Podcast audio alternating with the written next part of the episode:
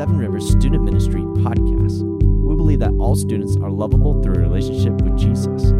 If you'd like to know more about our ministry, you can visit us at www.sevenrivers.org backslash students.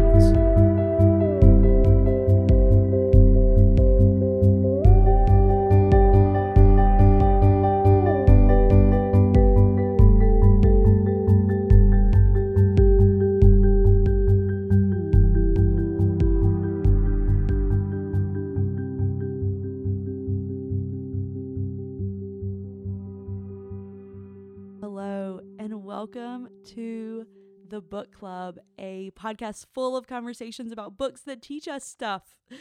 My name is Sarah, and I'm your host. I'm glad to have you here for week number three. We are here um, to talk about practice number two in Faith for Exiles by David Kinnaman and Mark Matlock. If you have not listened to any of the book club podcasts yet, I would recommend maybe going back to episode one um, and just kind of getting an idea of what this book is about, what um, the goal is in discussing this book, what the goal is in reading this book, um, and then rejoin us on episode number three. If this is not your first time, we are so glad to have you. Thank you for returning. We're excited to talk about practice number two in this book. Practice number two is developing cultural discernment and how that leads to resilient disciples. So, thanks for being here. We're excited to have you.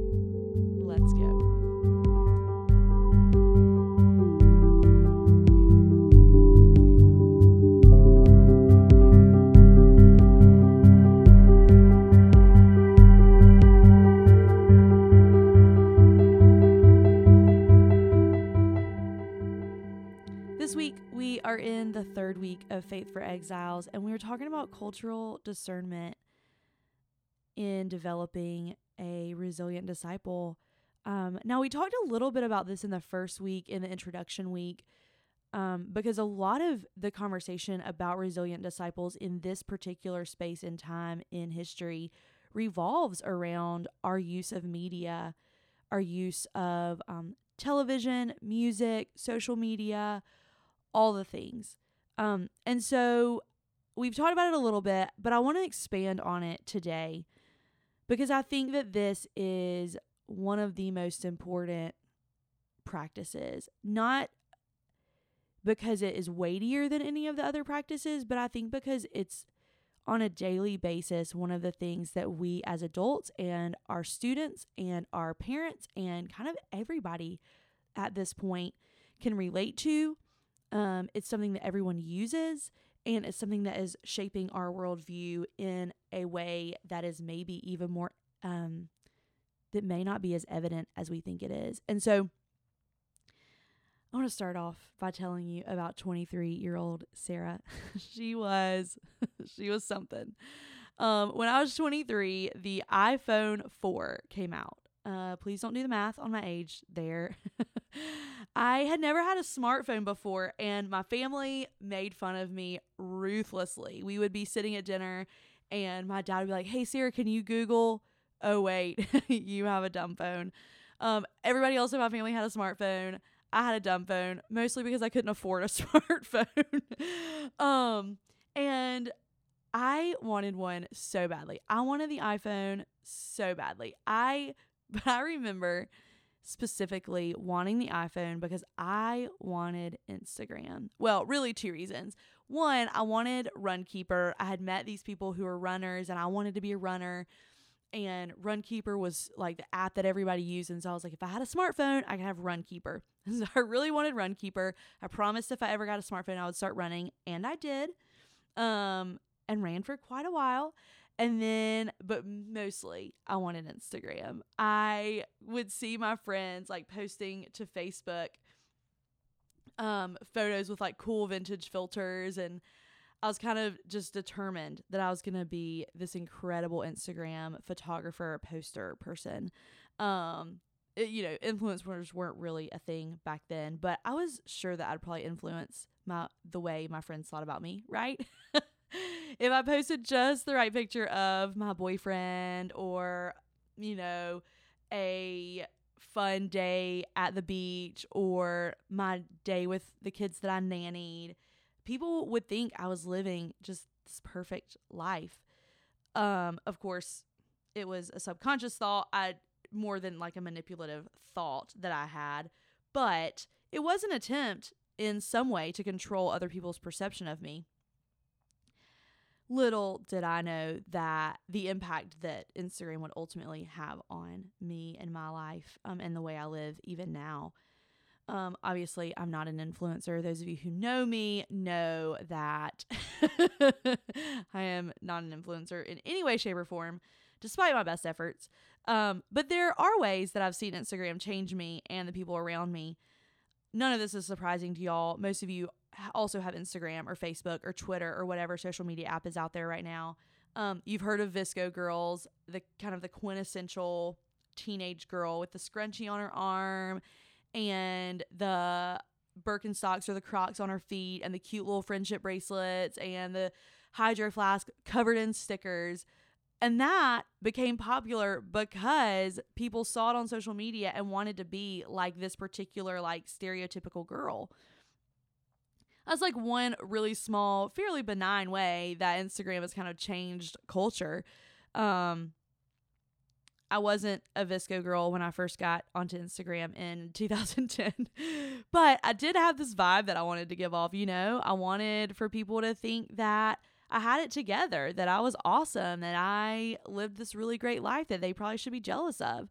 Um, again, subconsciously thought those things wasn't necessarily a manipulative plot, but uh, did think those things and did want those things.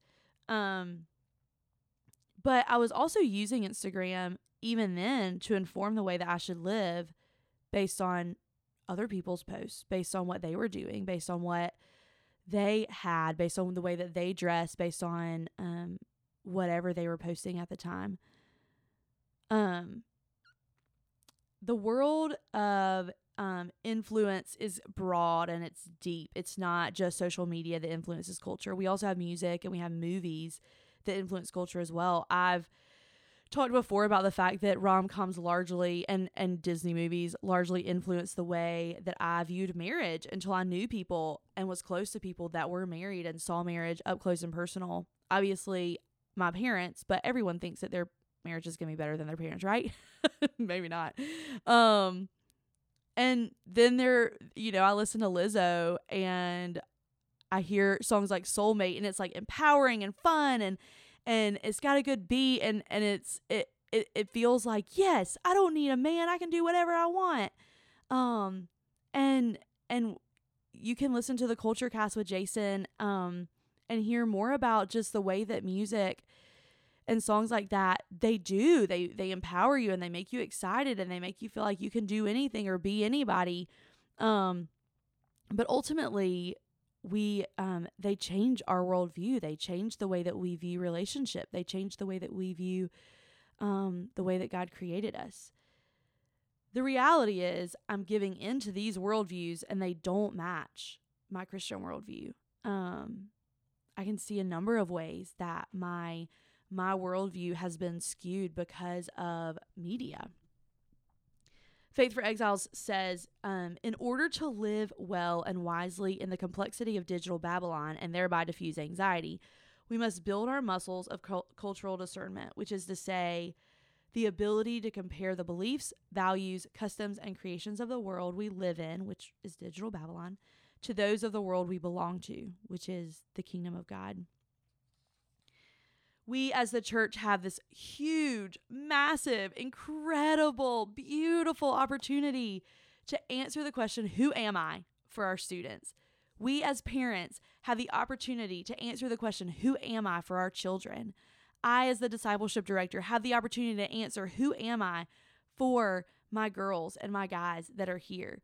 Um, we know that they are image bearers of the creator of the universe. We know that they were created with value and with purpose and with worth because they were created by God and they were created in God's image. They we know that they are lovable through a relationship with Jesus, right? They are not just what they see on camera or what they see in the mirror or what they see on social media or what they are even hiding. They are not defined by what they're hiding from social media. I am not defined. I, Sarah, am not defined by what I'm hiding from social media. I'm also not defined by what I post on social media. And I think I need to tell myself that about 150 times a day. Um it's they are defined by Jesus and and who Jesus is. So the other kind of um we we talk about the internet and and the chapter talks about the internet educating our children. And we know that there are algorithms as adults, maybe we probably are not as aware of it as maybe even we should be, but we know that there are algorithms that identify who is searching the internet on any given device. Uh, that algorithm le- loads whatever it is that digital digital Babylon thinks that we want. Um, so my Google search and a 15 year old boy's Google search are going to probably yield far different results. The ads at the top of every page are going to be different. The ads on social media are going to be different. Even to some extent, the searches that come up based on, you know, the cookies or whatever it collects will be different the internet is deciding itself what it wants our students to know. It's not giving us the opportunity to teach our students, it's deciding for itself what it wants for our students to know. It is discipling our students. We've said it last week and the week before. Discipleship is follow me as I follow Jesus. It's leading someone in the direction that you're going. So if if the the internet we know is not heading in the direction of the kingdom of God, it is not heading in the direction of Jesus the internet is heading in the direction of commercialism and sex and um, a good the good life, right? Uh, what they would deem the good life, and it's saying, "Follow me. I know what you need." And then our students are believing it. They're trusting Google over us because Google's easy. Google's way. I would much rather Google an embarrassing question than ask someone an embarrassing question, right? Millions, the book, this is a, one of the quotes from the book, the uh, millions of young people are learning about sex, what it is, how to do it, how to think about it, based on a, what content a search algorithm decides they should encounter online.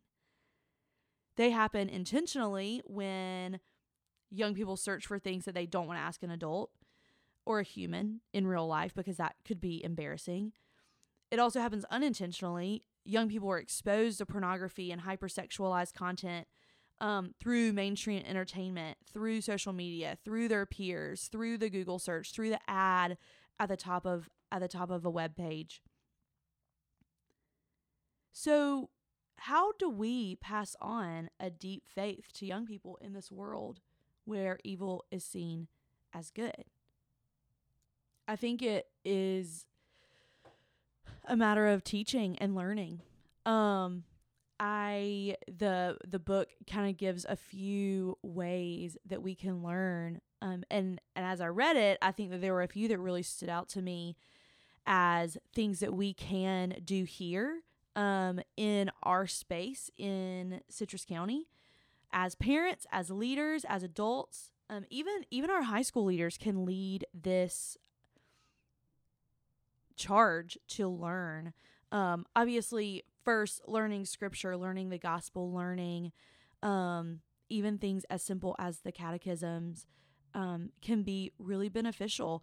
Hiding the word of God in our hearts allows us to speak truth when we're believing a lie right we do that i do that all the time if if i look um, if I see something or do something or hear something that hurts me or that is frustrating or whatever, I can preach truth to myself, right? Capital T truth. I'm I'm hearing the truth of Instagram that I am not rich enough or I'm not pretty enough or I don't have the right clothes or I didn't I didn't get this thing in time to be cool. Um, that's the that's a lowercase truth, right? Lowercase t truth.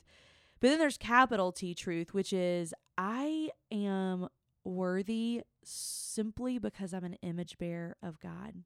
Simply because I bear the image of God, I'm worthy um and I'm valuable and because because Jesus loves me, I um that's enough. And so that's kind of the capital T truth that I teach myself. And so giving students the ability, um, the the scripture and the knowledge of scripture to be able to preach capital T truth to themselves on a regular basis is so incredibly important. So that when they're listening to Lizzo sing about being her own soulmate because she doesn't need a man, teaching ourselves capital T truth that a we are the bride of Christ, um, and so uh, and b that relationship is valuable and important and it's something that God has called us to, whether it's through friendship or a husband or community or whatever it may be. Um, we are not meant to live life alone and so we can combat some of the lies that we're believing to to protect ourselves and to guard ourselves we can combat those lies that lowercase t the world's truth with um, the truth of the kingdom of god second i think um, we can learn how to teach students what is real and what is fake. Um, we see a lot of fake uh, in media. We see dysfunctional families on TV and families who just make fun of each other constantly. Um, and while sure we might have a good time on occasion, that's not what all families look like. That doesn't have to be reality. It's not necessarily reality. And so teaching students what reality is. Teaching students that um, when you see only happy pictures of beautiful people on social media that is not reality. That doesn't mean that those people aren't loving life and aren't happy but it does mean there is there is something about it that we know is not reality. Um, we're not seeing the argument that they had that morning. We're not seeing the frustration they had with their kids that day. We're not seeing the student that got made fun of at school that day. We're not seeing um, the girl who just broke up with her boyfriend and is devastated or the guy who just got cut from the football team and is and is devastated. Those are not the things that we're seeing. That is not reality. We we are we are only seeing when he gets the touchdown or when he makes a record passing run or when she breaks a record in volleyball or when someone gets straight A's or whatever the case may be. That's what we're seeing in, in, on Instagram, and that is what our students see as reality. So teaching them, reminding them constantly, teaching them what reality truly is, what um, what is fake and what is real. Um, and then the third thing I think that's really um, key is learning to serve. I think that for me, when I serve and when I give it, give everything away, um, even if it's just for a few hours, I a experience experience Jesus in a new way every time, and that's practice number one, right? Experiencing Jesus. Um, and so we we want them to have those experiences with Jesus, but also I see reality. So we go back to this fa- real versus fake thing I see reality. I see the reality that sin is real and that we live in a broken world and um, that death is real and that sadness is real and that poverty is real or um, you know whatever those things may be those things that we we we tend to forget aren't real um forget are real we are able to see that when we serve. We're able to see um, the brokenness and the sadness. And we're also able to see the joy and the comfort and the peace that Jesus can bring and that he can offer. And it kind of gives us um, a reality check after we've been scrolling Instagram to just serve, to go greet at the front doors of the church and just to see people's faces as they walk in and to ask them how they're doing, or to take a new mom dinner um, serving in that way gives us a little dose of reality that's not on Instagram. Um, and it allows us when we are when we are being served, it allows us to sit in a place maybe of vulnerability, um, and sit in a place where we are allowing the church to serve us and to be with us and, and to help us. Um, and that level of humility um, just brings us back down to earth, right? So those are kind of those are kind of uh, my thoughts. Um, I'd love to hear more about your thoughts um, and hear more about what you what you think um, has helped you with your family encourage and hone and teach cultural discernment. How are you talking to your students? How are you talking to your kids? How are you talking to your spouses about reality versus the fake that is on social media? Again, it's not always fake, um, but it gives us a different idea of reality. Maybe it skews our perception of reality. So, how are you having these conversations at your house? What um have you thought of anything creative with your students? Have you thought of any um any ways to steward your use of social media well? Um, if so, I really want to hear from you this week. This is one of the things that we in student ministry are always trying to do better is teach our students how to use social media responsibly. It's also something I'm trying to teach myself every day how to use social media responsibly. Because on a day where I feel lonely or sad or bored, it's really easy for me to pick up my phone and scroll Instagram for a couple of hours or to look on Facebook and get caught up in the arguments between people or to go on Twitter and pretend like I'm a little bit more socially conscious than I really am. Um, and so I would just love to hear from you guys how you're doing this, how you're talking to your kids, how you're talking to your spouses, how you're talking to your friends about cultural discernment, how you have become discerning culturally. So I'd love to hear from you. You can email us at srsm at sevenrivers.org. I'd love to hear more. I'd love to hear what you guys are thinking about this book so far. And obviously, if you have any other suggestions for books in the future, I'd love to hear those too. We will have a couple more weeks of this book and then we'll be done. So it'll be time to move on to something new. Um anyway, we are just I'm just thankful that you guys are here. Thanks for being here. Thanks for listening. Thanks for emails. Um, we really loved hearing from you guys. We can't wait to be back next week where we talk about practice number three, um, which is gosh, guys, I didn't have it. I'm so sorry. Meaningful relationships. Oh, guys, this one is good. We're going to talk about mentorship next week. So good. I'm so excited. Thanks for being here. We love you.